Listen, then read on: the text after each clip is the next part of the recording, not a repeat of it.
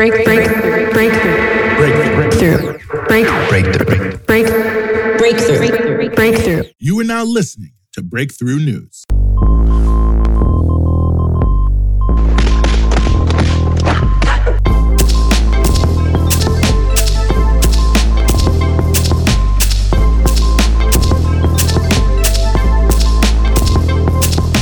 It's 5 p.m. You're listening to Breakthrough News, and this is the Punch Out. We're following the news all day so you don't have to, giving you everything you need to know about what's in the headlines and what should be.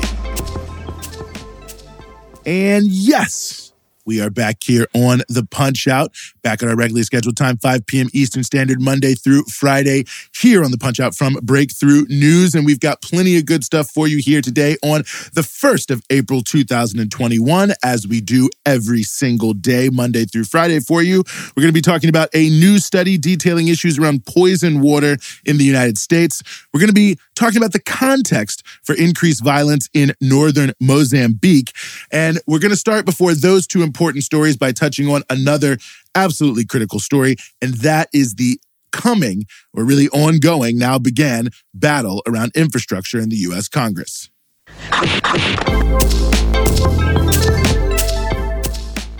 Well, the abysmal state of U.S. infrastructure is a pretty well known problem. The American Society for Civil Engineers, which grades such things, gives the U.S. overall a C minus grade, but in individual areas, things are much worse. It offers D grades in 11 of their 17 categories, including aviation, dams, hazardous waste, inland waterways, levees, public parks, roads, schools, stormwater, transit, and wastewater. Hmm. Hazardous waste. Sounds bad. Degrade.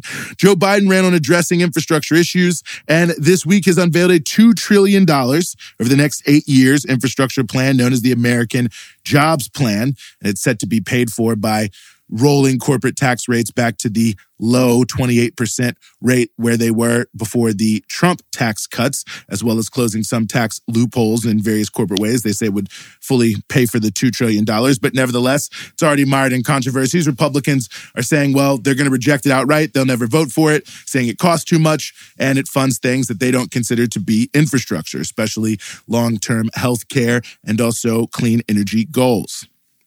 Some within the Democratic Party have also been insisting here, especially the Congressional Progressive Caucus, the opposite that the bill doesn't go far enough and that it needs to do more both on legacy issues and to lay the groundwork for a more equitable and sustainable future.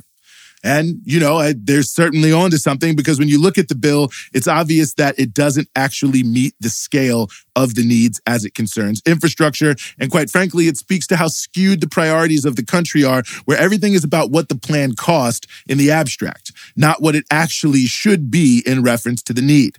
And that's where we want to look right here. So $2 trillion over eight years. It's a neat trick that Biden's playing since the American Society for Civil Engineers which again makes the report card, sets the infrastructure spending uh, funding gap, I should say, at two and a half trillion dollars over 10 years. So sounds roughly comparable, right? Meeting the scale of the problem. But there's a big difference. Biden's plan, of course, deals with many things that aren't addressed by the ASCE. So, in fact, when it comes to many of the things we think of as infrastructure, the funding issues are actually well below what is actually needed to put it there, uh, to, to bring it back up to you know, code or whatever it is. So basically that our infrastructure is not crumbling. Here, let me give it to you by way of example. When you look at, for instance, water systems, they face $434 billion in needed spending. Biden is proposing $111 billion. Biden saying, well, he's going to spend $100 billion on school modernization. But according to the ASCE, schools need about $380 billion. Bridges, certainly an important one. The backlog of bridge backlog of bridge repairs to keep them from collapsing, $125 billion. Biden is saying he's going to spend $115 billion on bridges and roads. So obviously some of the bridges won't get fixed unless someone else actually pays for them.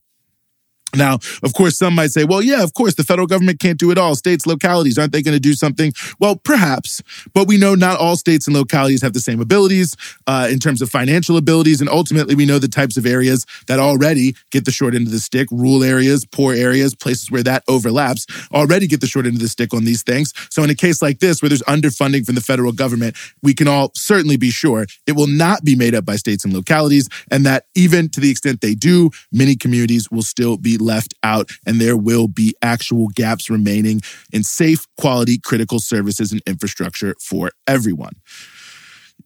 You could also note things like Biden is proposing $174 billion in spending for electric car infrastructure, but only $85 billion for public transit. That's despite the fact that public transit is a much more effective way of actually lowering carbon emissions. I mean, you can put the infrastructure out there for electric cars, doesn't mean people are going to drive them. Certainly, more robust public transit. Will do a lot more, but there it is $174 billion for electric car infrastructure, $85 billion for public transit. You could also note that he is proposing to spend $300 billion in research and development spending. Now, nothing objectionable with researching and developing things, but when we see how that's played out in the past, it means hundreds of billions of dollars of free research that is going to be mainly capitalized on by private business. I mean, we've seen this time and again.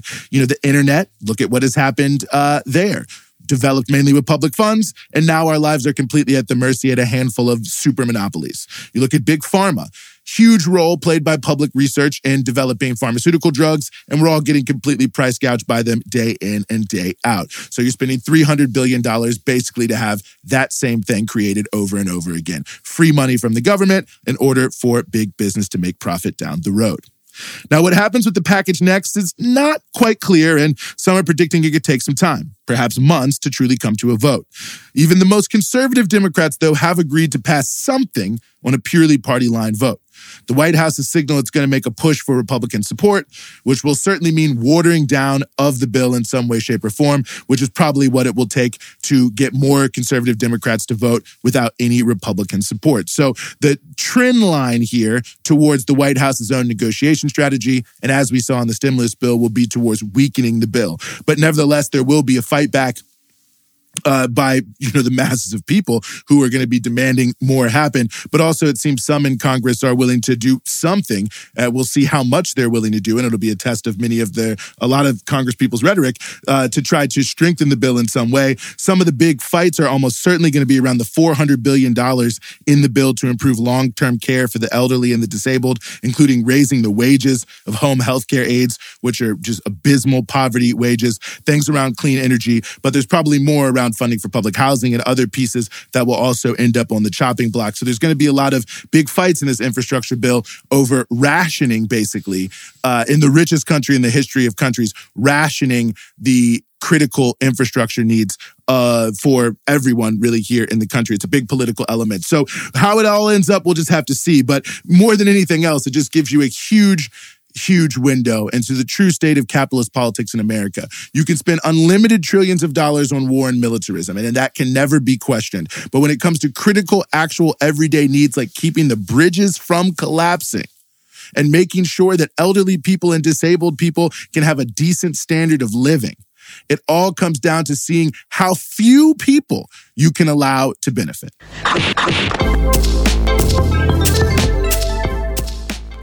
Mozambique has recently re entered global news in the past week as fighting has raged between armed groups over the past few days uh, and the government in the northern region of Cabo Delgado and a couple neighboring regions as well. Dozens of people were killed in a large battle in the city of Palma just a few days ago. That's what really brought it all to a head in terms of international news because there's huge major natural gas development space uh, worth tens of billions of dollars uh, based there in Palma. So this huge fighting has rocketed Mozambique back into the consciousness of the world. And the armed group that took credit for it was ISIS, or ISIS's local affiliate, Ansar al Sunna, also known as Al Shabaab, there locally in Mozambique. And of course, anything involving ISIS uh, could get a little bit more in the news here in the United States.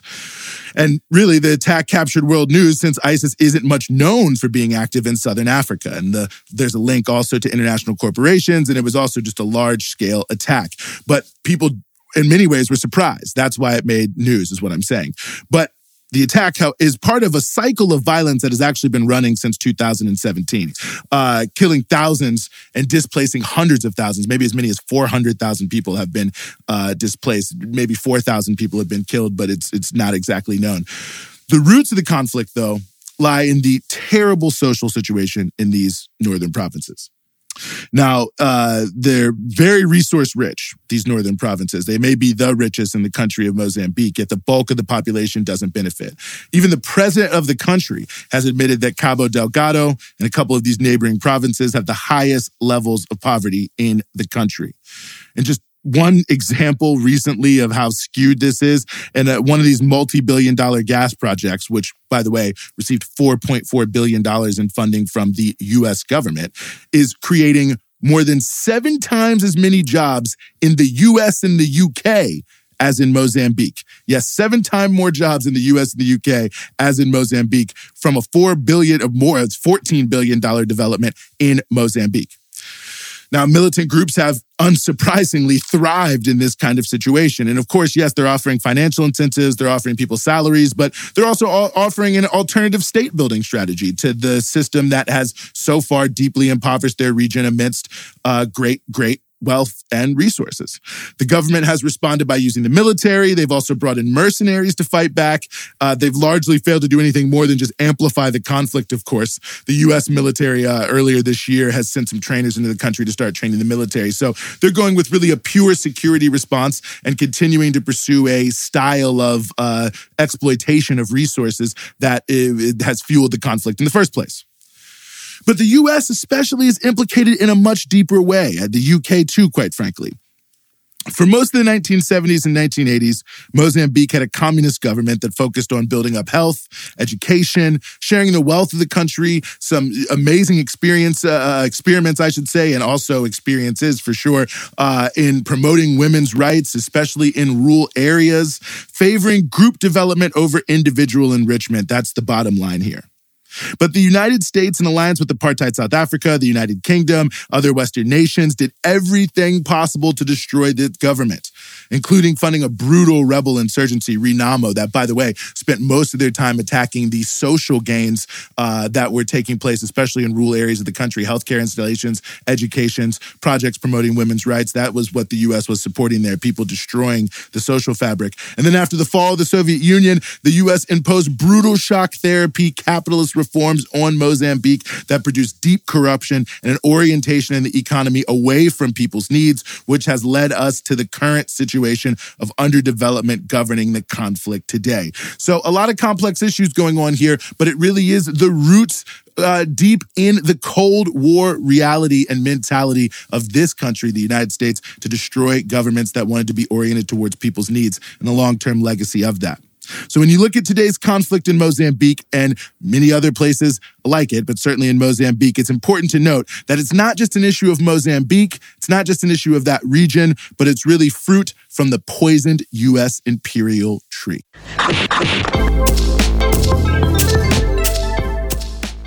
Well, the Guardian newspaper and Consumer Reports magazine have released the results of a nine month investigation into the quality of the nation's tap water.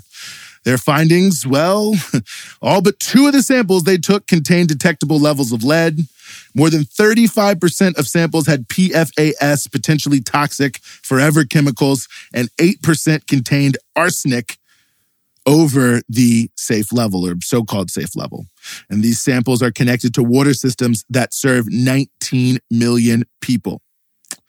Now, the study certainly has some limitations. There's sort of points in time study, right? They're going to different parts of the area and taking them from the tap, but it does give a unique window into the challenges facing U.S. water systems uh, overall, and certainly to some of the big problems that are facing them.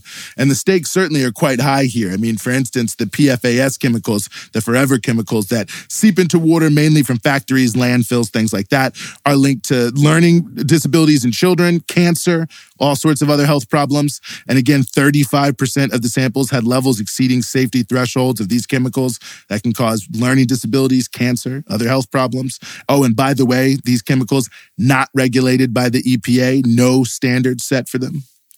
The recommended level by scientists of the PFAS chemicals is about five parts per trillion. Just to give you a sense of some of what the Guardian found in a church in Pittsboro, North Carolina, they found 80.2 parts per trillion. Five. That's what they say is safe in scientific labs. 80. That's what this church had in Pittsboro, North Carolina. In almost every sample, the study found arsenic, and as mentioned, 8% are above what are deemed to be safe. But even those estimates may be too high since even low levels can be potentially harmful, which is the same thing with lead, which is actually now widely acknowledged in the scientific community to have no safe level. And in fact, uh, low levels of exposure have been linked to damage, uh, low levels of exposure in children, I should say, have been linked to damage to the central and peripheral nervous system, learning disabilities, shorter stature, impaired hearing, and impaired formation and function of blood cells. Yes, that's right. Even low levels of exposure of lead in children can do all of that. So, despite all the like action levels you may hear at federal and state levels, no safe level of lead. And again, in this study by The Guardian and Consumer Reports, all but two samples had detectable levels of lead, of which there is no safe level, even though it can poison children and ruin their health forever. And again, the study examined representative water systems around the country that serve 19 million people. There are, of course, ways to filter water, but the CDC notes that no water filter prevents all contaminants. So, no matter what they're selling you over the counter there, it's not 100% safe. Really, if you want clean water, there have to be major changes at the level of major water systems, huge replacements of many things, including pipes. That also requires major investments. And right now, as we mentioned earlier, the president's plan for infrastructure is only funding $100 billion of the $434 billion need to make sure water systems don't have things like toxic cancer causing chemicals, arsenic, and so on and so forth. So clearly, if you want clean water, you're going to have to fight for it.